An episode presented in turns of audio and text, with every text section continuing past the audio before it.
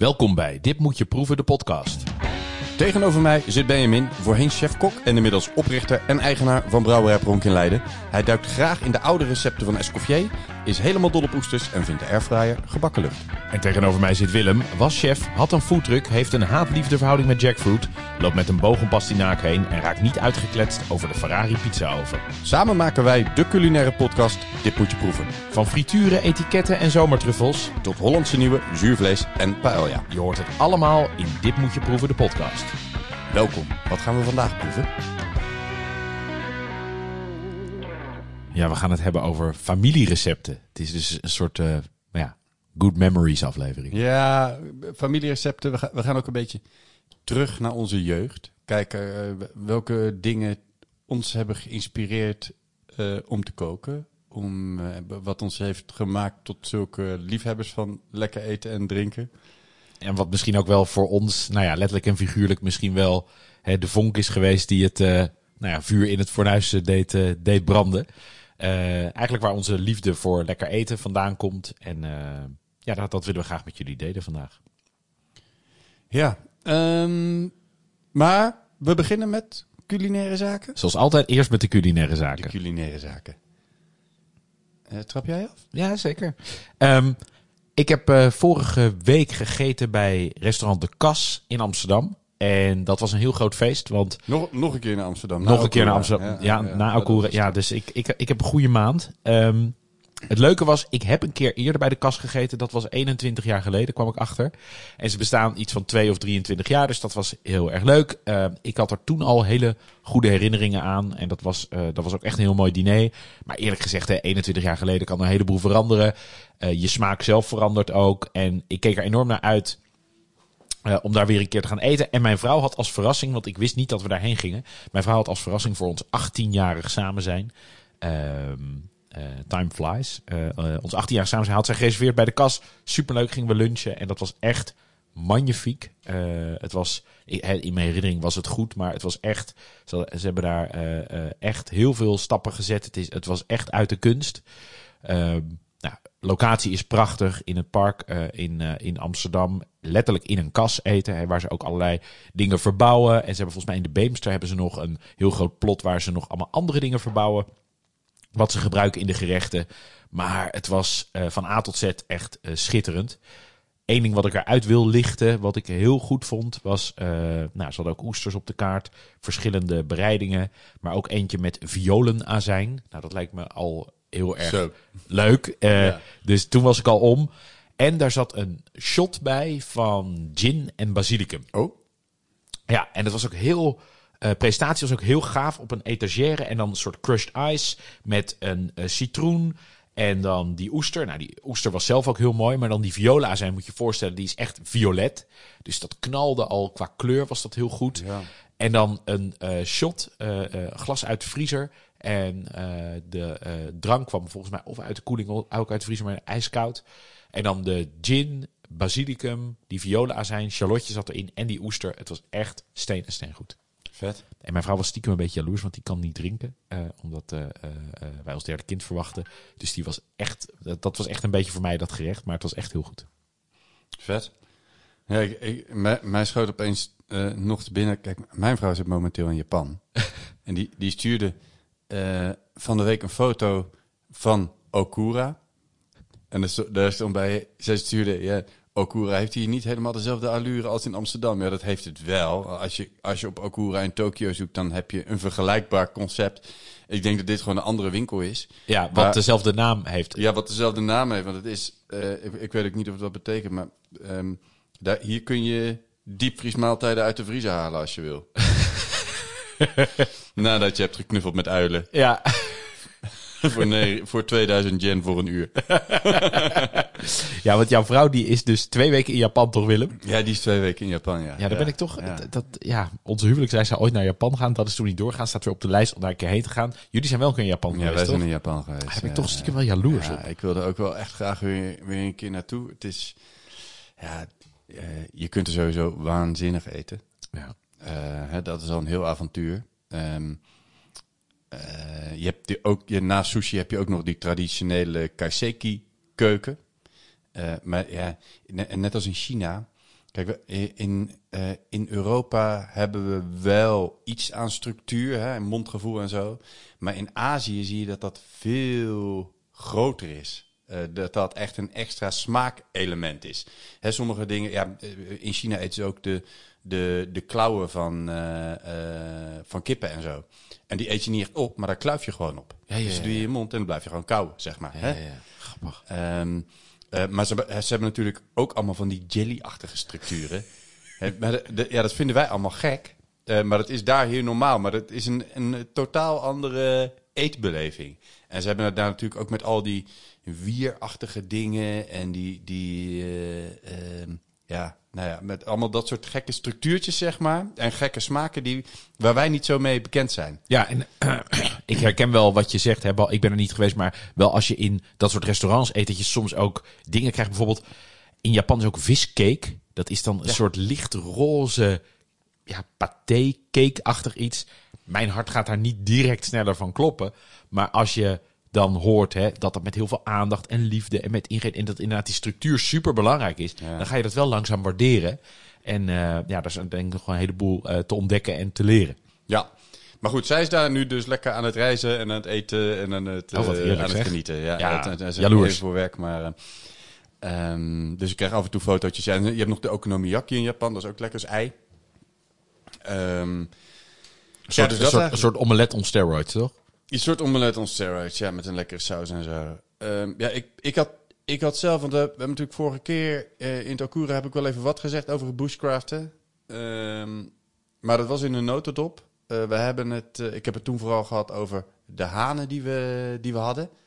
Ehm, hè, dat, dat dat slachten toch ook wel een, nou ja, wat zou ik ervan zeggen? Een Belevenis, ja. ja. een belevenis was. Ja, ja, ja. En ook, nou ja, geeft gewoon een andere beleving aan je eten ook. Hè? Net zoals eh, eh, dat jagen wat ik vorig jaar heb gedaan. Dat geeft ook gewoon, en het is heel anders om dat vlees wat je zelf eh, als dier in je handen hebt gehad, eh, te eten. Ja, en geeft het nou, als je dat nou droog kookt, hè, geeft dat nou, ja, ik weet niet of je dat zo kan uitdrukken hoor, maar geeft het nou een fijnere beleving? Of maakt het je bewuster? Of eh, maakt het in, in die end, eh, Het maakt de smaak intenser. ja, Eh, en het maakt het vooral heel veel bewuster. Ehm, en ik denk dat ik het daardoor stiekem iets minder lekker vind. ja, Ja, ja. ja. Ja. En is dat nou een goed ding of een slecht ding? Nou, ik vind het vooral slecht met hoe producten dan nu in de winkel liggen. Dat dat er helemaal vanaf is. Ja, dat er nul connectie meer is tussen, ja, waardoor het zo makkelijk is om heel veel vlees te eten. ja. Eh, ja, dus dat vind ik er wel ingewikkeld. Dat vind ik. Dus ik denk dat dit wel eh, goed is. Ja. Ja, eigenlijk, hè, dat, dat, hè, wat ik ook echt vind, is dat je eigenlijk ook. Hè, dat betekent helemaal niet dat je jonge kinderen eh, naar een slachthuis moet meenemen. Maar dat je hè, niet alleen vertelt, maar misschien ook wel hè, op een gegeven moment ook wel gewoon laat zien hè, van dit is hoe het werkt. Ja. Eh, zonder daar eh, eh, niet, niet per se een shockdok eh, van te maken, maar wel dat, niet, dat, me- niet dat kinderen denken dat, dat melk uit een pak komt. Maar dat daar, dat daar een hele keten voor zit. En misschien Ja. ook wel met vlees, denk ik wel een belangrijk onderdeel van nou ja, hè, bewustwording, respect voor de natuur, niet de grondstoffen te veel uitputten. Heb, heb jij wel eens een dier geslacht? Nou ja, met slachten is natuurlijk ingewikkeld. Maar bijvoorbeeld kreeft. Ik heb heel in mijn, Ja, in mijn culinaire loopbaan misschien wel 10.000 kreeften gekookt. Eh, echt geslacht als in een zoogdier? Nee, eh, dat heb ik nog niet gedaan. Ik weet wel, eh, en daar ben ik dan niet bij, en dat haakt misschien wel een beetje aan op onze aflevering van vandaag. Mijn moeder vertelde altijd dat haar vader, dus mijn opa, dat die wel eens een kip slachtte. Ja. Thuis, in de achtertuin. En dat hij nog vijf minuten lang doorliep in de achtertuin. Eh, met eh, eh, zonder hoofd. En mijn overgrootvader was huidenhandelaar. Ja, die, die, Ja, die, dat- wist niet beter. die wist niet beter. En hè, er, er werd ook wel eens, eh, dan kwam er een jager met een haas. En die haas, dat was gewoon echt, die kwam uit het veld. En die werd aan twee haken aan de achterdeur opgehangen. En hup, die jas werd uitgetrokken. Een beetje wat jij ook wel eens hebt verteld. Maar mijn moeder vond dat volledig normaal. Als kind wist zij niet beter. Ja. Ja, en, en eh, de, de, wat je ook ziet is dat er bij zo'n slagproces komt natuurlijk ook heel veel geur vrij. Van de ingewanden en van de darmen. En, eh, Ja. eh, en ook gewoon ontlasting. Hè? Die, die geur die zit, eh, die zit er allemaal in. Maar je ruikt ook veel sterker het vlees. Ja. Eh, hè, van, van- de vacht zit natuurlijk heel veel. Maar dus eh, er komt ook een hele intense geur bij. Wat ook natuurlijk een hele andere smaakbeleving geeft. Ja. Ja. Ja, en ik denk natuurlijk wel hè, dat je door, als je iets slacht en je laat het daarna goed besterven, hè, dat bij sommige, eh, eh, bij sommige dieren of bij sommige soorten vlees dat ook echt essentieel voor, nou ja, dat het mals wordt en, en Ja. dat dat natuurlijk misschien dan, hè, dan ben je ook alweer verder van dat proces. Maar ik kan me voorstellen met dat bushcraften met die kip, dat ook het, het slachten en het eten relatief dicht tegen elkaar aan zit. Ja, zeker, zeker. Ja, dat. En we hadden, we hadden dan ook nog hanen en het waren oude hanen. Dus dat was ook nog heel taai. dus, het was, dan, dus het was ook nog hard werken om het op te eten. Ja, Hè? Ehm, dus dat, dat, was, dat voegde er nog wat aan toe. En eh, toen bedacht ik me opeens, oh ja, in eh, eh, het, het kookboek Altijd Zondag van mijn goede oude chef Wildeman... ehm, eh, staat een recept voor coq au vin met oude haan. En de bereiding daarvan duurt geloof ik twee dagen. en opeens vielen die stukjes. eh, Ja, ja, oh ja, ja, ja, oh ja, oh ja, dat is taai. Dus ja, wordt dan uitgebreid gemarineerd en dan heel lang gekookt. En eh, dus eh, ja, dat, oh ja, dat kun je met de oude haan. ja, hanen, hanen worden in de meeste gevallen bij de geboorte ook gewoon doodgemaakt. ja. Ehm, want daar zit minder vlees op. eh, dus we En leggen geen eieren? Ja, en ze leggen geen eitjes. Maar, de- maar ook voor vlees gebruiken we kippen en geen hanen. Ja. Ehm, ja, dat is natuurlijk ook heel eh, cruel. Ja, zeker. En volgens mij in het buitenland, hè, in Duitsland, de grillhendel. eh, volgens mij, de, de, eh, eh, ehm, de, de, daar wordt volgens mij veel meer haan gegeten ook. Ja, ik weet het niet. Ik weet niet of dat echt zo is. Of dat het Of maar je zo bij een, bij een haantje dat dat ook werkelijk haan is. Ja, dat zouden we eens uit moeten zoeken. Ja. Misschien moet ik een keer naar het Oktoberfest. eh, Ja, goed dat zou idee, mooi goed zijn. idee. Ehm, en en we, we hebben dus op, eh, nog, nog even om door te breien op die uh. We kregen dus een rantsoen. Daar zat in eh, instant noodles. Nee, dat is dan niet zo heel erg. Hè. Dat is noodles met gewoon heel veel zout. Nou, ja. Vooruit. En daar kun je zelf ook de hoeveelheid zout bij doseren. Ehm, we kregen instant aardappelpuree in zo'n zakje waar je alleen water bij hoeft te doen. Nou, gelukkig hadden we ook van die hanenkarkas een beetje bouillon. Dat gaf dan nog een beetje extra jeu, hè? Ja. Ehm, we kregen allemaal een, eh, een zakje noten ongezouten. Ehm, een blikje sardientjes. Lekker. Ehm, maar niet de goede. Dus ik heb al gezegd, volgende keer doe ik het rantsoen. Eh, en we kregen per twee personen een kilo bloem. Eh. En er was wat gist. Dus we, ik ben ook heel druk geweest met allemaal broden bakken en zo. En, Op open vuur? Nou, er was dus de, het, het was dus een soort. eh, het- was niet helemaal alleen maar in het bos. Dus er was een, eh, eh, een vuurplaats was er echt bij. Maar er stond ook een soort pizza-ovenachtig ding bij. En daar heb ik ze in, ingebakken. En ik, ja, ik, een paar varianten. De eerste keer ging het minder goed. Dus toen heb, heb ik het nog een keer een tweede keer gedaan. Met andere hoeveelheid gist. Ja, op een gegeven moment werd ik er ook behendiger in. En na drie nachten. Ja. Ehm, en toen heb ik op een gegeven moment kleinere broodjes gebakken, want dan ging het ook veel sneller en dan heb je minder dikke korst. Ehm, dus het was een hoop, eh, hoop gepiel, eh, maar wel echt, eh, ja, ook zonder weegschaal en zo. Sta je dan opeens brood te bakken. Oh, ja, ja, tuurlijk. ja, dus ja, hoeveelheid gist is toch Ja. Natte vingerwerk. Ja, precies. Ja, Ja, ja. en het lijkt me ook nog wel hè, eh, eh, om het helemaal mooi gaar te krijgen en het te laten rijzen. Ja, dus we, hebben, de, ja, we hadden ook niet satéprikkers om erin te prikken. Dus daar gingen mensen gingen een stokje afzitten snijden, zeg maar, zodat het een dunne prikker werd die we er dan in konden prikken om te kijken of het deeg, deeg nog bleef plakken. Ja. Ehm, maar het was wel heel cool. Dan gingen we op een hike, dan gooiden we die broodjes in de rugzak. Ja, en dan hadden we bij de lunch gewoon eigen gemaakte broodjes. ja, dat is natuurlijk Ja, dat was, wel, echt, eh, was wel echt mooi. gaaf. Ja, en heel veel paddenstoelen gevo- gevonden. Ehm, eh, veel kanterellen, heel veel trompet de l'amour, die je echt niet zo heel makkelijk eh, heel veel van vindt. Eekhoorntjesbrood. eh, en ehm, dit ding heette, dan moet ik het even goed zeggen, volgens mij heet het een duivelsei. Of een duivelsoog. Wat ik, dat, ga ik, e- dat moet ik even snel... dat was een paddenstoel, jongen. Ehm Ja, je vertelde erover dat het echt een soort... Het leek ook op een ei. Ja, het heet een duivelsei. Ja, het ziet als je het googelt, eh, dan, eh, dan vind je. Het, het, lijkt echt op een ei. Het is wit van buiten. En wat je, wat je moet doen is, je, je kunt ze rauw eten. Dat zijn er niet zo heel veel die je rauw kan eten. Ehm, en je haalt het buitenste laagje, wat een soort velletje eromheen is, die snij je open en die kun je er dan zo afhalen. Dan is de laag daarbinnen is een soort jelly structuur. Echt jelly is het. Grappig. Ehm, en daarbinnen in weer wat droger. Dus dan kun je hem gewoon doorsnijden. Een heel klein tikje zout erop. Ja, het is qua structuur een smaakbeleving. Qua smaak is het echt uniek. En eh, ja, het is, ja, het is heel vet dat je zo'n product zo in de natuur vindt. En is het lekker? Ja, ik vond het lekker. Ja, zeker. Ah, zeker. Ja, ja, ja. ja, maar vooral heel bijzonder die hele jelly structuur. Grappig. Eh, ja, ja, dus dat was echt, eh, echt tof dat we die hebben, hebben gevonden. Ja, leuk. En eh, stond er dan een veld mee vol met die duivelseieren? Of- Nee, dat waren er een stuk of vijf bij elkaar Ja, of zo. precies. Dus dat- de- nou, als er eentje was geweest, was het... mm, Maar ik, geloof dat er drie of vier waren. En die konden we dan in stukjes snijden. En dan we waren we waren met z'n vijftien of zo. Dus dan kon iedereen wel eten. Ah, leuk. Leuk, leuk.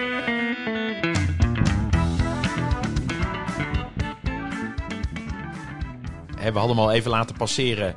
Ehm Hutspot, 3 oktober is het eh, bijna weer. Eh, ook, ook hierbij heb ik goede herinneringen aan vroeger.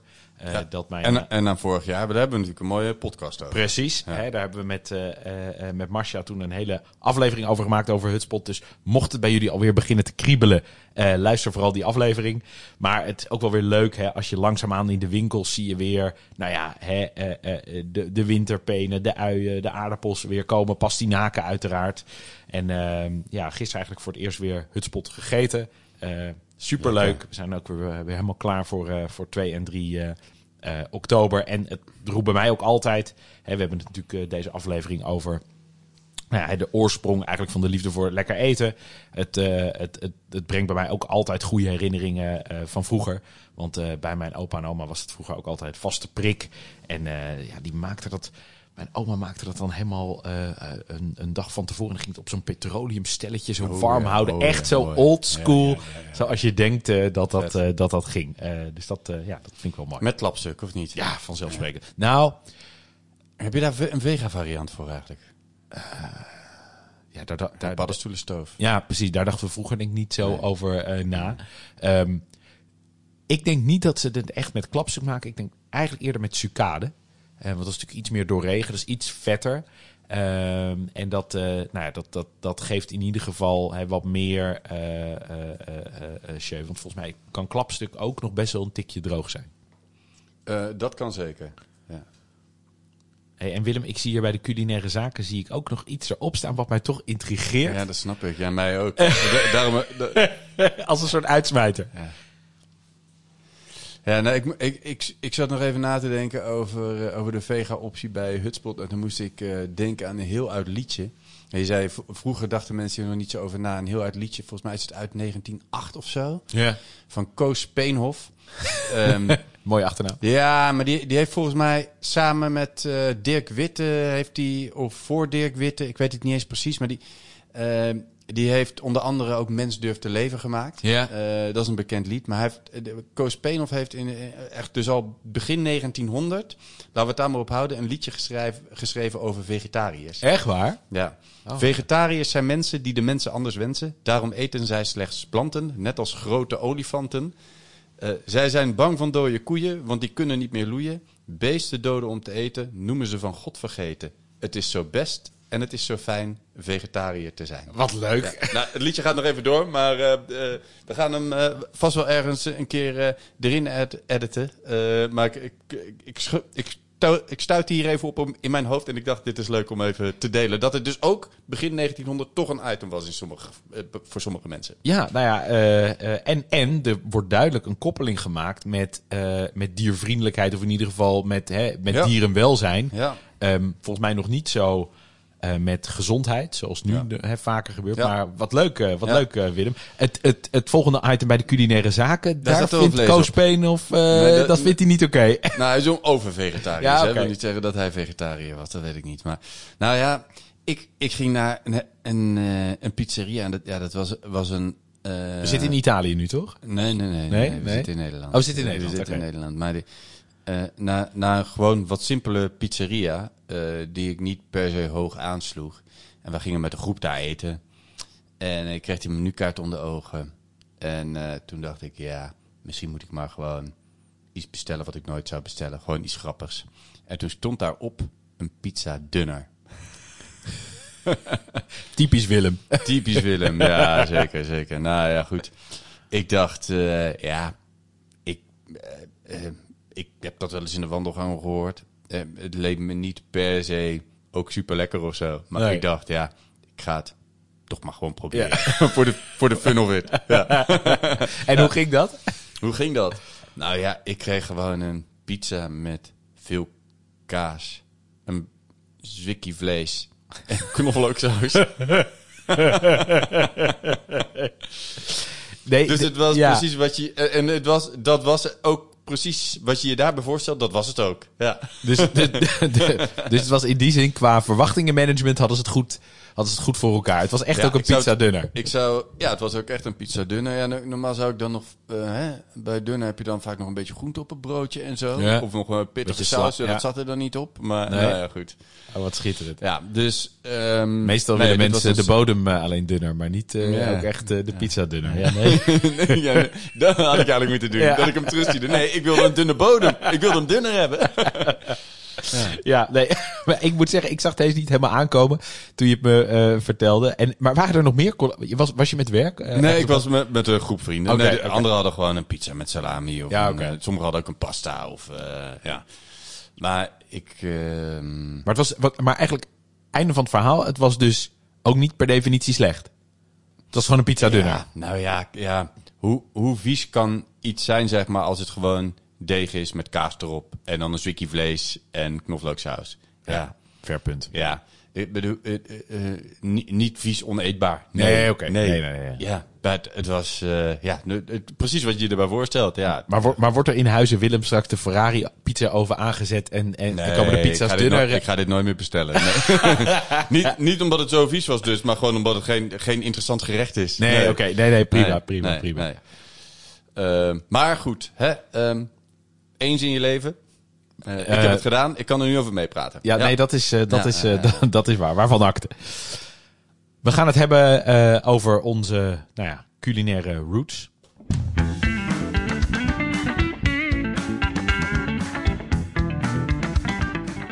Waar begint dat bij jou, Willem? De culinaire roots. Ehm, waar begint dat? Nou ja, bij mij werd er thuis niet per se culinair gekookt. Ook niet slecht, maar ja, meestal kwam er gewoon aardappelgroentevlees op tafel. Ja. Eh, alleen, ehm, ja, en soms ook wel eens pasta of zo. Ehm, eh, alleen mijn oma, die eh, kwam uit Indonesië. Mijn moeder is daar ook wel geboren, die had daar niet per se culinair wat mee. Maar mijn oma kookte wel nog steeds wel structureel Indonesisch. Oh, heerlijk. Ehm, dus ja, die maakte gewoon eh, heel vaak nasi voor ons. eh, met bijgerechten, rendang en dat soort dingen. Gewoon echt zoals je denkt dat het is. Echt zoals je denkt dat het is, ja. ja. En het rook ook altijd naar dat soort dingen bij mijn opa en oma thuis. Ehm, ik, weet, ik moet zeggen, dat is grappig. Ik probeer, ik probeer het nu voor de geest te halen. Want ik, wij aten daar altijd Indisch. Eh, en soms haalden we nog wel eens Chinees of gingen we bij een Chinees restaurant eten als er wat te vieren was. Bij een Shint Inspecrest. Een Shin in het spekrest. Ja, ja, ja, leuk. Alleen, ehm, ik, ik weet niet wat mijn opa en oma verder aten. Nee. Op andere dagen. Als wij er waren, was dat altijd dat. Ja, nee, dat, nou, dat was ook eigenlijk mijn, mijn volgende vraag. Van, was dat, aten zij bij wijze van spreken zeven dagen in Ik de heb week? werkelijk in die- geen idee. Nee. Maar dat, dat zal ik eens aan mijn moeder vragen. Ja. Ik ben er wel, het eh, triggert me wel. Ik ben er wel benieuwd naar. Ja. Ja, of, of, of, stiek, of stiekem eh, eh, aten ze de hele week AVG'tjes voor en, en kwamen jullie en dan Ja. hele rijsttafels. Ja, ja. Dus, ehm, ehm, ja, ik had, en ik had in die, in mijn jeugd had ik niet per se interesse in, in koken. Eh, ja, en eigenlijk het, het meest prime gerecht wat, wat mij daarvan bijstaat, is eh, de spekkoek van mijn oma. Die maakt ze altijd in bergen voor ons. We hadden altijd allemaal, we hadden altijd een paar in de vriezer liggen. En ik heb spekkoek is natuurlijk een best wel luxe product, Ja. omdat het heel arbeidsintensief is. Ja. Ehm, da- dat recept ga ik overigens dan zo meteen ook delen. Leuk. Ehm, we- Ook wat vertellen over bereiding. En eh, ik zou ook zorgen dat er een fotootje is van, eh, van het recept. Ehm, maar ja, wij, wij hadden dat gewoon altijd in de vriezer. We hadden dat eruit als wij wat te vieren hadden. En dan aten we gewoon een punt spekkoek. Eh, en we hadden dat zelfs op brood. En ja, dat kun je bijna niet voorstellen bij zo'n eh, relatief duur product. Wij, ja, we aten gewoon spekkoek op brood. Ja, wat, maar echt als, als, hè, alsof je pindakaas of Nutella of gewoon echt Ja. plakjes spekkoek Ja. op brood. Ja. Doe je dat nog wel eens? Nee, nee, eigenlijk niet meer. Nee? Nee, nee, nee. nee, Daar vind ik het eigenlijk ook, daar vind ik het nu een beetje te arbeidsintensief voor. ja. Ja, dat snap ik. Ja. Al je arme oma maar werken. Ja, ja, Ja. maar ja, die deed het met heel veel eh, liefde en plezier eh, voor, de, voor de kinderen. En Ja, dat, maar dat, Dus, dat snap ik ook. En ik vind het leuke spekkoek. Ehm, ondanks dat mijn, mijn, mijn opa en oma maakten geen spekkoek, maar ik kende het altijd al wel. En het heeft zo'n. ehm, het heeft zo'n hele fijne connotatie. Het voelt heel rijk en, en heel. eh, eh, eh, het is heel warm gerecht, spekkoek. Ja, wat, heel, wat ik ook heel tof eraan vind, het is, het is echt een. wat de meeste. Je hebt meestal toch de Aziatische gerechten en dan de Europese gerechten, zeg maar. Hè, als ik het even helemaal plat sla. En ehm, dit is een soort combinatie tussen eh, Franse bakmethode en dan met de eh, Oosterse specerijen erin. Ja. Hè, dus dat is heel. eh, en dat zie je natuurlijk met vanille wel vaker. Maar dit is, dit, hier proef je echt die Oosterse specerijen met nootmuskaat en kruidnagel. Een heel uitgesproken die Oosterse smaak. En dat dan gecombineerd met zo'n ja, zo'n zo'n botercake, zeg maar. Ja, en, en tegelijkertijd hè, ook de structuur. En niet alleen maar de laagjes, maar ook de, de structuur. Hè, dat vettige, dat, Ja. dat zie je ook niet veel in andere Franse of Europese gerechten. Het is, ook Nee. dat heeft wel echt een touch eh, van, van, van daar. En eh, ik vind het ook stiekem ongelooflijk lekker. Ja, ja, het is echt ongelooflijk lekker. Ja. Ja. Het, het is altijd wel dat als je er dan net te veel van eet, dan het, het is geen licht hapje spekkoek. Nee, nee, zeker niet. Nee, nee. Ehm, ja, en en toen, toen heb ik... ehm, eh, ja, wat wel leuk is, mijn, mijn zussen kookte, of een van mijn zussen kookte toen wel al een beetje. Dus die hebben ook van mijn oma ook wel wat recepten overleverd gekregen. Dus dat is heel leuk. Die zijn handgeschreven door mijn omaatje. Oh, wat leuk. Ehm, daar heb ik de kopietjes van in een Ja. boekje zitten. Eh, Waaronder dus een spekkoekrecept, dat is heel leuk. Eh, ik denk dat ik dat die recepten nu nog wel het meest intensief gebruik van iedereen. Dat is, eh, dat is, eh, dat is dan weer de andere kant. En ja, toen ik een jaar of 15 was, toen moest ik gewoon thuis één keer in de week gaan koken. Moest dat? Of wilde je dat? Moest, ja. Ja, ik, ik kwam uit een gezin van vier en mijn ouders werkten allebei. En die zeiden het op een gegeven moment tegen mijn zus en tegen mij. Jullie zijn oud genoeg, één keer in de week koken. Leuk. Ja. Vond, je dat, vond, je, vond je dat toen ook leuk of vond je dat toen Vond stom? niet, ik kan me niet herinneren dat ik het heel vervelend vond. Nee, nee. Ik vond het wel, wel oké, ja. Ja. Ja, dus, met, dus toen heb ik wel basics geleerd. Hè? Denk aan gewoon pasta koken, rijst koken. Ja. eh, dat, ja, dat soort dingen deed ik daarvoor niet per se. Aardappels schillen, aardappels koken. eh, ja, hoe, hoe doe je dat dan stampot maken? eh, Nou, en, en het leuke is, je krijgt dan ook de ruimte hè, om ook eh, nou ja, fouten te maken. Hè. Ja. Je, je kookt een keer de aardappels te gaar of de rijst. Of de, Ja. het, Ja, en daardoor leer je ja. enorm. ja, zeker, zeker. En ehm, eh, ik mocht het ook wel zelf bedenken. Eh, maar ja, goed, ja, ik kookte toch meestal in de safe space achter mijn moeder aan, zeg maar, met receptjes van haar. Ja. Ehm, ja, en ik kookte dan eh, macaroni met eh, een zakje kruiden van Knor, zeg maar, weet je. Ja. Dat was, nou ja, goed, ja, je moet ergens beginnen. Hè? Ja, tuurlijk. Ja. Ja. toen, toen ging ik studeren. Toen kwamen ongeveer ook die Knor wereldgerechten. Nou, toen voelde ik een culinaire ster, hoor. Toen was Ja. de, de ster van Willem aan het Ja. firmament. Ja, stond, ja, ja, ja, ja. wat mooi. ja. Ja. En, Maar, dat is, maar het, het, het leuke met dat soort dingen is, hè, want het is heel makkelijk om er met een bepaald DD over te praten, van dat dat, dat, dat een deel eh, eh, eh, een halffabrikaat, maar het geeft superveel resultaat met weinig inspanning en je eet echt, daardoor kan je ook echt wel gevarieerde dingen maken. zeker, zeker. Dus ik, eh, de, maar, maar het is vooral dat ik denk dat ik toen dacht dat ik kon koken. Ja, ja. En ik, ja, qua smaak is het uniform, hè, want het moet voor iedereen lekker zijn. Maar ja, ja daardoor is het ook voor iedereen lekker. Hè? ja, precies. Eh, dus het is heel toegankelijk. Er is niks en, mis mee. En ehm, je kunt daar natuurlijk ook nog voldoende mee variëren. En het is heel vaak dan... Nou, voor mij is dat juist ook een instap geweest naar allemaal andere dingen. Ja. Eh, dus de- de- vanuit daar ben ik eigenlijk door gaan koken. En ben ik be- begonnen met verdiepen toen in de Indonesische keuken. Ja. Ehm, ja, en vanuit daar steeds meer en meer gaan koken. Ah, wat leuk. Ehm, ja. Wat leuk. En En toen dacht ik op een gegeven moment, ik ga een koksopleiding doen. Want ik wil niet mijn hele leven op kantoor zitten. ja, Ja. Ja, mooi hoe dat... En ik heb hier... Ik heb, nou, bij onze gezinnen eten best wel regelmatig samen. Jij kookt ook best wel regelmatig Indisch, hè? Soort ayam, eh, allemaal mooi. Maar het is niet dat jij drie, vier keer in de week Indisch kookt. Nee, zeker niet, zeker niet. Ik denk, ik denk dat ik als, ik, als ik naar mijn weekmenu kijk, dan heb ik denk ik twee keer in de week pasta. Ja. Eén keer in de week aardappelen.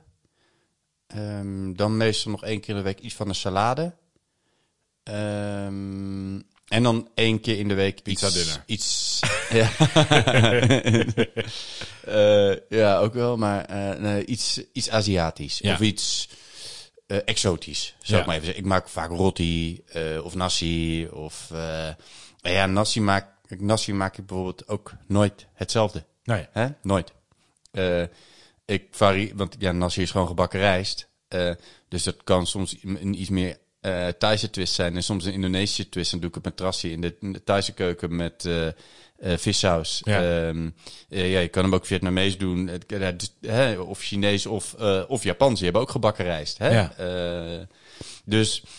ehm, ja, en dus ook vaak roti. Ja, van de week heb ik eh, met mijn dochter roti gemaakt. Ja, ik, ik had in, in, eh, in, geen, eh, in geen jaren... eh, voor- ik denk dat het de beste roti was die ik ooit heb gemaakt. Ah, wat leuk. Ja, Wat mooi. Ja. Ja, soms dan valt het opeens op zijn plek dat je denkt... wow, dit is echt zo goed gelukt. Ja, ah, wat leuk, wat leuk, wat leuk.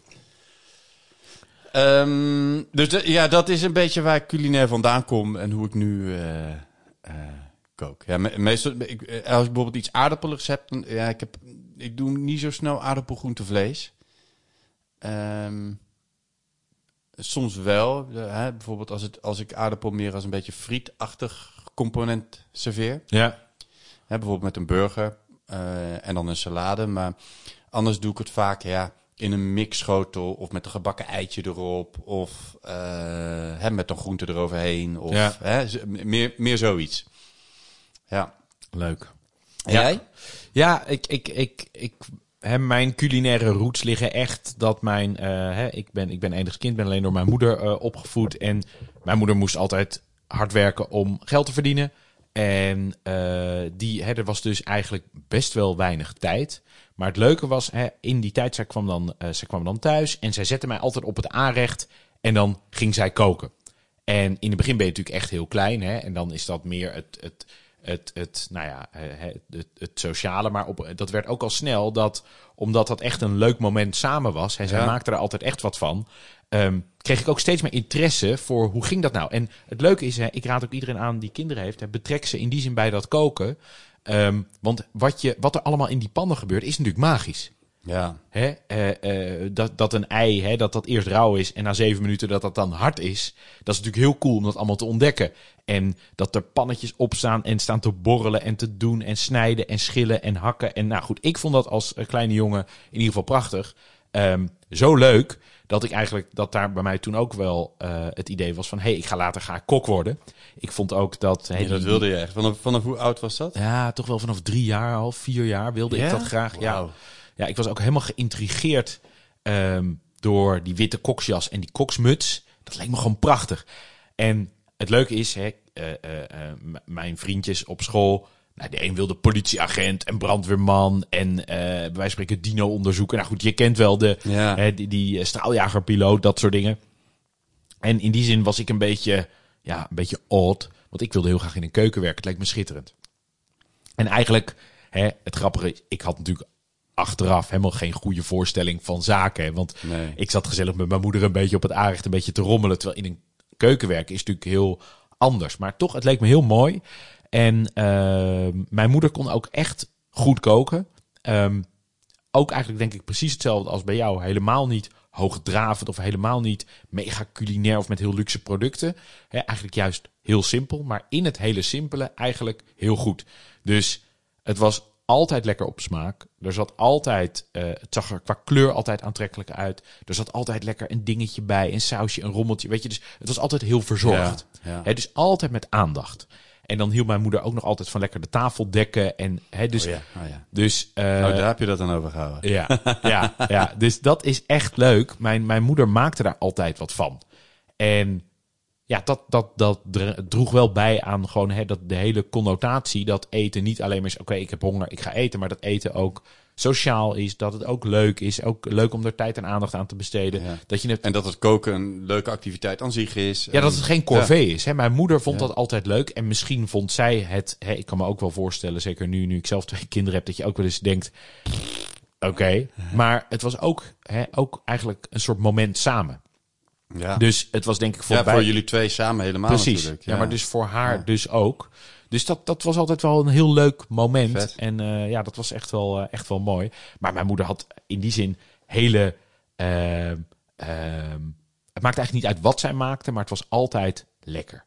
En zij pakte ook wel eens hè, een kant-en-klare bouillon of een bouillonblok. Maar wat, wat of- moet ik me erbij voorstellen? Wat voor dingen? Ja. Nou, bijvoorbeeld mijn moeder... eh, allerlei stampotten, allemaal lekker. Ja. Hè, dus Maar- ja. Ehm, eh, lekkere andijvie-stampot, maar dan deze daar ook nog een lekker gebakken uitje doorheen. En een lekker klontje boter en een beetje zus en een beetje zo. En ze proefde ook altijd. Aro- ja, letterlijk. Ja. Nee, maar letterlijk. Magie, aromaat. Ja. Maar gewoon, het was altijd aandacht en liefde. Dat was heel leuk.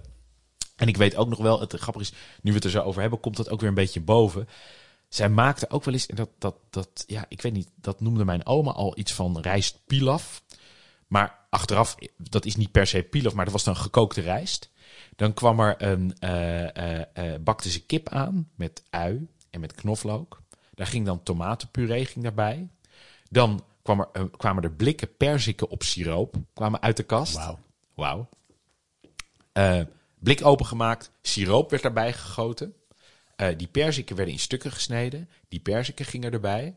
En dan ging er nog sambal in en ketchup. En dan werd dat verder nog aangemaakt, volgens mij met nog meer tomaat. En dat was een soort... Nou, je zou denk ik nu het beste kunnen vergelijken met een soort chicken tonight-achtige saus kwam daaruit. Mooi. Maar dat was, je moet je voorstellen, het was dus een beetje spicy. Hè, knoflook, sambal, eh, eh, dat soort ding, ketchup zat erin. Dat zoete van die siroop. Ja. Eh, dat, dat, dat ook die structuur, maar ook dat zoete van die perzik. En dan was het ook nog lekker op smaak met bouillon en met dat soort dingen. En dat dan bij die rijst. En dat was dan een beetje in zo'n, in zo'n hangende saus. Nou, dat, dat, dat, dat was echt feest. Ja, dat was echt heel lekker. En toen wilde je je hele jeugd lang kok worden. Ja. En toen eh, ben je dat ook geworden. Ja, nou, dat was ook nog grappig, want ehm, al mijn vriendjes, waarvan de een straaljager piloot en de volgende brandweerman en politieman, die gingen dat allemaal niet doen. En toen dacht ik, oké, je wil heel lang wil je het. En tuurlijk, hè, er zit ook een soort jeugdige. hè, het kan ook zijn dat je echt iets anders leuk vindt, maar er zijn toch inderdaad mensen die dan in plaats van straaljagerpiloot, hè, dan gaan ze het bij spreken niet eens proberen en dan worden ze boekhouder. Ja, ja, ja, zeker. Eh, even los van dat boekhouders, dat is super belangrijk werk. Maar ik bedoel meer, ehm, dat staat misschien wel heel ver af van je droom. En dan is altijd de vraag, ga je het nou niet doen omdat je het niet meer leuk vindt? Of ga je het doen omdat je denkt, oh, weet je wel, de kans is misschien klein dat het lukt. Of, nou, het leek mij, ik dacht, weet je wat, ik heb dat altijd leuk gevonden. Ik vind eten en drinken nog steeds leuk. Ik ga dat gewoon doen. En dus ik heb mij ingeschreven bij de koksopleiding en ben toen eh, eh, eh, ja, een koksopleiding gaan doen. En kok geworden. en kok geworden. Ja, ik ben dat, ik ben dat gewoon gaan doen. En eigenlijk En was... onder in de keuken naar chef geklommen. Ja, en eh, tijdens mijn opleiding ook eh, meegedaan aan wedstrijden. En nationale kampioenschappen, jonge koks. En vanuit, ja, de vent is nu allemaal Sligo, maar daarvoor nog een of andere amusewedstrijd eh meegedaan. En op school allerlei, nou ja, wedstrijden en regionale eh voorrondes. Ja, ja, Vond ik eh, heel leuk om te doen. Eh wakkerde bij mij ook echt nog meer de ambitie aan. En wat vond jouw moeder daarvan? Ja, die was natuurlijk berentrots. Die vond dat schitterend. Die vond dat echt heel erg leuk. En het grappige is dat ook hè, de, ehm, wat zij deed, was natuurlijk voor mij een enorme basis om daarop verder te bouwen. En sommige dingen doe je totaal anders. Want ik bedoel, mijn moeder snee zoals een, eh, eh, eh, niet, zoals een hobbykok snijdt. Ja. En ik leerde dat natuurlijk heel anders. Maar het leuke was, ik leerde dan weer aan mijn moeder op een gegeven moment. Hé hey mam, dat moet je sowieso. Dus dat, is, dat was heel leuk. Hè. Eigenlijk is, is dat Ja. eten en, en, en drinken is altijd een mooie verbinding geweest. Ja. Ja, Vet. ja, is, is, is, ja. En, en ehm, eh, hebben jullie ook familierecepten? Ja maar nou ja, wat ik dan net... eh, eh, eh, mijn moeder kookte eigenlijk zelden uit een boek. Hè, die deed eigenlijk, in de positieve zin, die deed maar wat. Ja. Hè, dus die rommelde lekker een beetje aan. Ehm, maar het was nou niet dat er, oké, de rode kool en dan hup, werd, de, werd de klapper opengeslagen op. hè, dat maakte eigenlijk allemaal uit gevoel en allemaal uit ervaring. Ja. Wat ik wel weet, en het is heel jammer, want ik heb het boekje geprobeerd op te zoeken, maar dat mijn opa maakte vroeger appeltaart. Ik weet niet zeker of ik dat nou helemaal echt herinner. Ik, voor mijn gevoel wel, maar ik kan het me ook niet helemaal meer voor de geest halen. Maar het leuke was, er was een heel oud kookboekje. Ik denk uit de jaren 20 of 30. En dat was een kookboekje voor de huishoudschool. Echt, nou ja, dat zou nu Ja. ondenkbaar. Ehm, maar dat was dus een, een, een, een kookboek met allemaal basisdingen. En dat hele boekje, de kaft was er af. En het was, het was nou ja, heel agenebbisch zag het eruit. Maar dan was er één bladzijde. En dat was de bladzijde van appeltaart. En dat, die bladzijde was helemaal ja, vettig. En er zat nog bloem tussen. Ja, ja, en. Waarvan hij dus continu dat... Altijd als- dat recept gebruikt Altijd dat ook recept. iedere keer nodig had. Juist, Ja. dat, was, eh, dat, dat, dat, dat vond ik wel mooi. Maar ik kan, helaas kan ik het boekje niet meer terugvinden. dus dat is Zonde, waar. zonde, ja. ja. Ja, maar ja, ik heb dus die spekkoek als familierecept. En ja, er is nog eentje, dat, dat zullen, dat hebben volgens mij eh, ook, daar hebben ook alle Indische families wel een variant van. Dat, dat noemen ze Indische macaroni. Maar dat is gewoon een soort mac and cheese. ja. Ja, dat is gewoon eh, eh, macaroni met, eh, met, met melk en ei en spekjes en kaas. Klinkt als een soort, car een soort carbonara. Ja, zoiets, zoiets is het, ja. En dat gaat dan, op, als, het, als, het dan klaar, als het dan gegaard is in de pan, dan gaat dat met paneermeel de oven, in de oven en dan heb je een krokante bovenlaag. Oh, grappig. Echt met zo'n korst. Ja, ja. Oh, wauw. ja. Wauw. Ehm, maar goed, die, die heb ik niet per se nu om te delen. Eh, het leek me leuk om eh, eh, iedereen even mee te nemen in de spekkoek van mijn oma. Ja, dat lijkt me echt... daar kijk ik naar uit, Willem. ik, heb, ik heb dus een. ja, daar staat, daar staat niet echt de bereiding. Dus als je de bereiding wil, dan moet je ook goed opletten zo meteen. Ehm, maar ik heb wel een, ehm, in ieder geval een paar eerste stapjes in een recept staan. Met ook alle ingrediënten, handgeschreven door mijn oma. Die zal ik wel even op onze Insta zetten. Dan kunnen mensen die bekijken. Ehm, maar ik, ehm, eh, ik ga het gewoon even voorlezen wat hier staat. Leuk. Eh, met wellicht een beetje toelichting. Ehm 500 gram roomboter of bona. En Bona, dat is margarine, toch? Ja, ja, ja zo'n kuipje gewoon. Ja. Ja. dat hadden ze toen ook. Maar ja. de, ja, sommige mensen zweren dan bij merken. Hè. Ja, de, de- mooi. de margarine kan eigenlijk niet in zo'n gerecht. Maar goed. bona had in die tijd volgens mij de marketing best aardig op orde. Ja, en, en wie zijn wij, hè, Willem? Want eh, dit, eh dit gaat Daarom, dit is wel mijn generaties grootmoeder, mee. Ja, precies. Eh, dan 1 pond witte bastardsuiker. 200 gram patent onderstreept tarwebloem. 15 eieren nummer 2. Voor twee kleine springvormen van 20 bij 20 centimeter. Maar 15 eieren, dat is ook eh, Ja, aanzienlijk. dat, is, dat is fors, hè? Ja. Eh, en dan eh, de kruiden. Anderhalf zakje vanillesuiker. Anderhalve theelepels cardamom. Oh, daar staat cardamom. Oh, wat mooi. Met de G, ja. Dus, nu schrijf ik met de K. Maar, twee theelepels fijne notenmuskaat. Wat mooi. Twee theelepels fijne kruidnagel. En 9,5 theelepels fijne kaneel. Ehm, dan staat een, eh, de beschrijving van het mengen. Eh, boter en bastardsuiker mixen. Daarna de dooiers van de eieren eh, in tot het beslag wit is. Dus het is alleen de eidooiers, de boter en bastardsuiker. En dan krijg je een soort witte substantie. Het is handig om je boter alvast een beetje uit de koelkast te halen, Ja. zodat hij een beetje zacht is. Dan eh, het eiwit apart mixen tot het stijf is. Hè? Dus gewoon eh, helemaal stijf kloppen, eh, zodat Ja. je, totdat je de bak boven je hoofd op de kop kan houden. Tarwebloem 7. Ja, Ja, ik zeef die altijd ehm, eh, pas op het moment dat ik die ga gebruiken, aan het einde. Ja. Ehm, dan eiwit en beslag om en om roeren, niet mixen.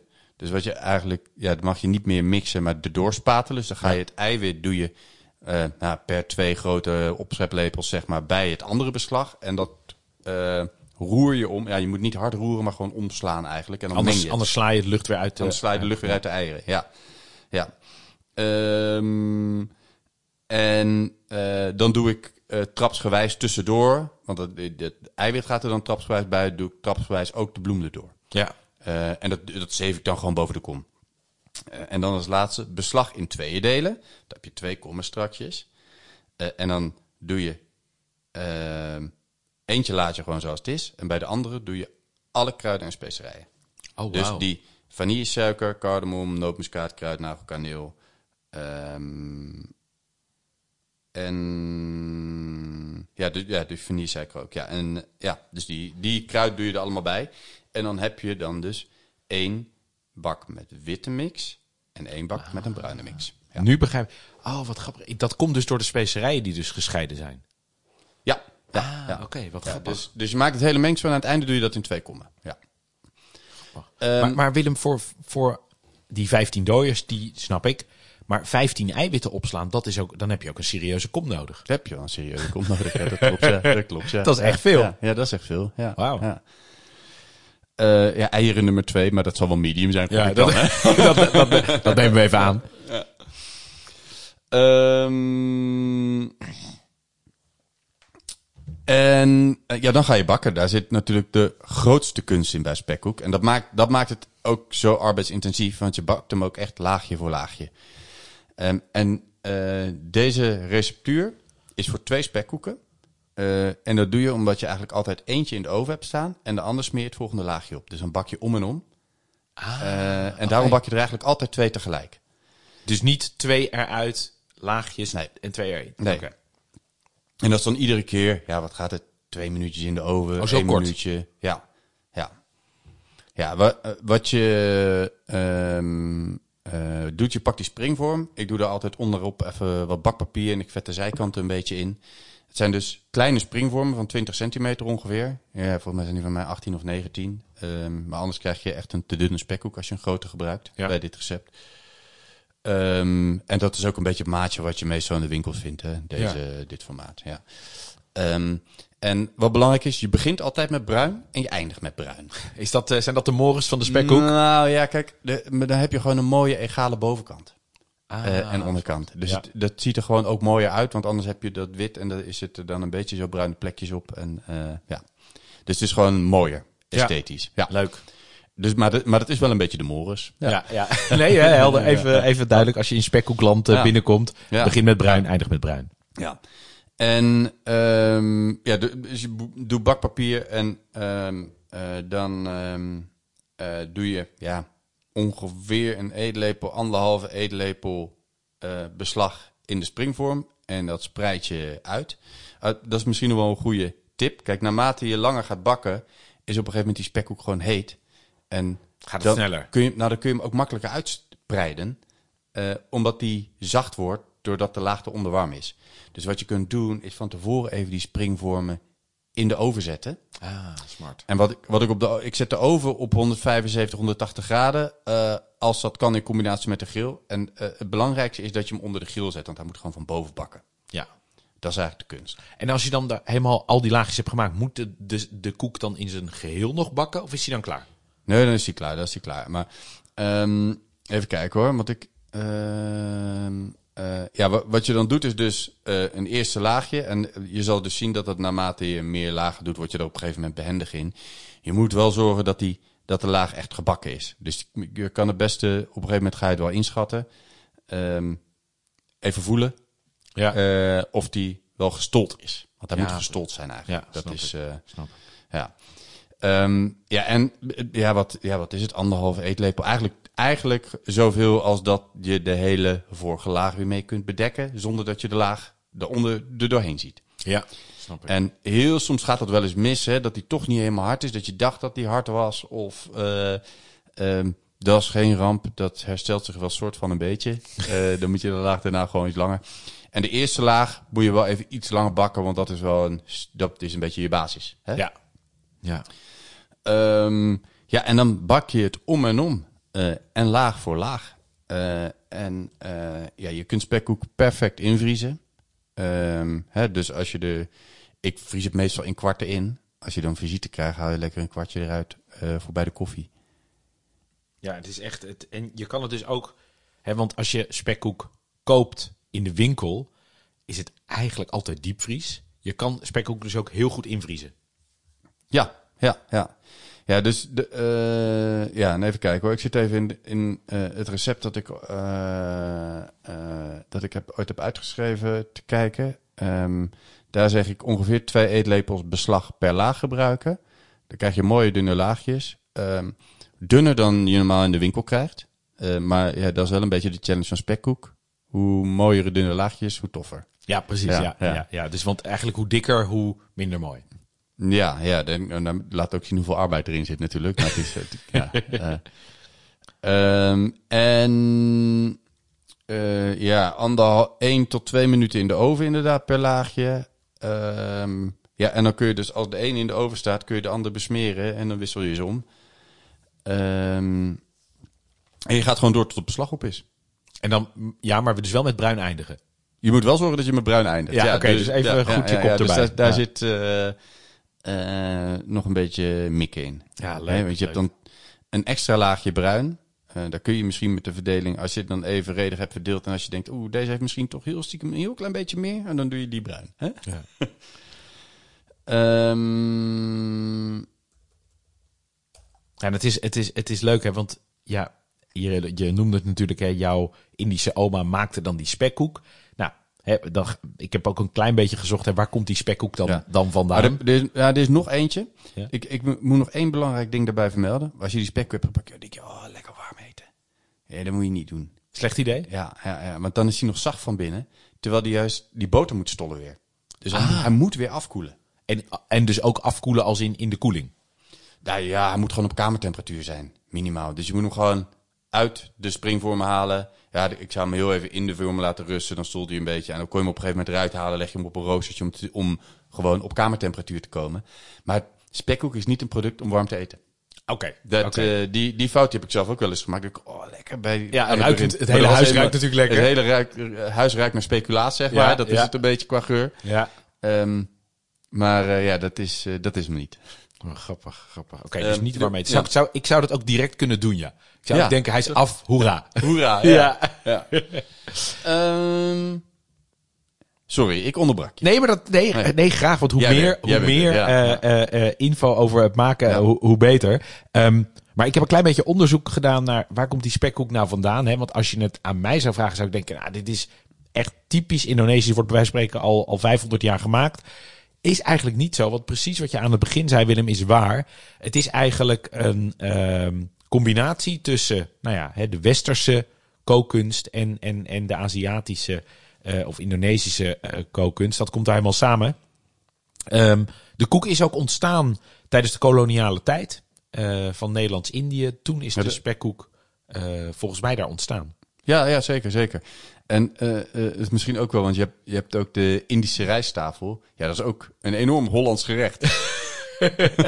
Ja, dus, dus het, hè, dat heeft daar invloed. Maar het leuke is, de spekkoek is Indonesië, in Indonesië op dit moment nog steeds heel populair.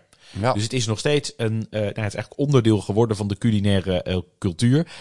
Helaas, de exacte oorsprong van die spekkoek is niet helemaal meer te ontwaren. Er zijn, er zijn wat verschillende verhalen eh, over. Maar het is dus echt, nou ja, echt hoe twee culturen samenkomen. Hè, je zou bijna kunnen zeggen, die twee laagjes. Ja. Eh, dat is echt hoe het, eh, hoe het is. Ehm, en een leuk weetje ook nog. In het Nederlands had het woord spekkoek bestond al voordat de spekkoek bestond.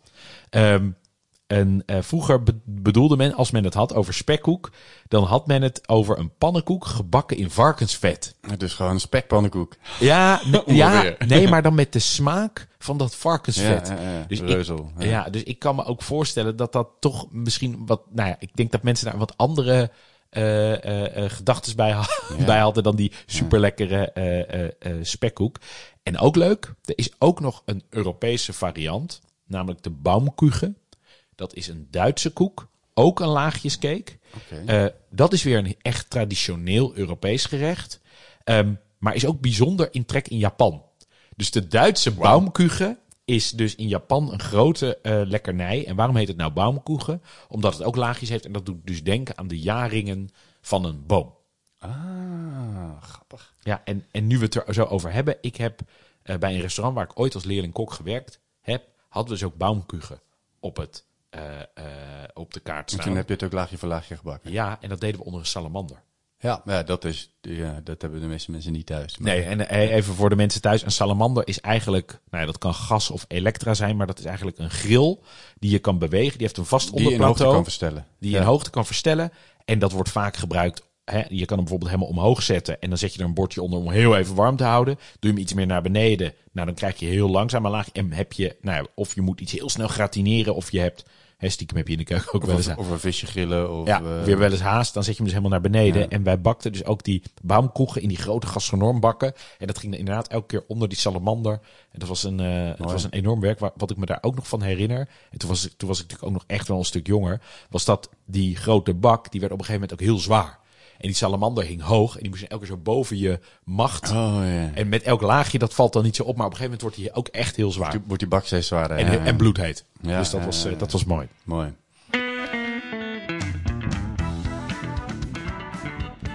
Ehm, ja, tot zover de spekkoek, denk ik. Ja, je hebt, je hebt natuurlijk ook nog die groene spekkoek. Ja, wat, Ja, de, maar de, wij, wij maakten dat niet. Wij maakten gewoon de wit met bruine spekkoek. dus ik- ja, die groene vind ik ook altijd nog steeds een beetje chemisch eruit zien. Ik heb het wel eens gegeten. Ik vind het niet per se interessant. Vaak zit er wat meer kokos en zo in en pandan-achtige dingen. Ja, pan, volgens mij komt de groene kleur komt Ja. van pandan. Ehm, Ja. Wat een beetje toch, dat, dat, ja, hoe kan je dat nou het beste omschrijven? Het heeft iets jasmijnerigs, het heeft iets Ja. rijstachtig. Ja, het is natuurlijk volgens mij ook uit rijst. Ehm, ik, ik heb niet per se direct een voorkeur voor de een of voor de ander. Eh, ik weet niet of die kleurstof daarin, of dat helemaal natuurlijk is. Ja. Maar eh, eh, nu ik jouw verhaal ken, of eigenlijk het verhaal van jouw oma over de bruine, en dat dat eigenlijk de traditionele is. Doe maar deze gewoon. Ja, dan doe maar die. Hè. Dat, is, Ja, ja, ja, dat, ja. dat, is, dat is beter. Dat Mooi. is beter. Eh, we gaan eh, naar de do's en don'ts. Ja.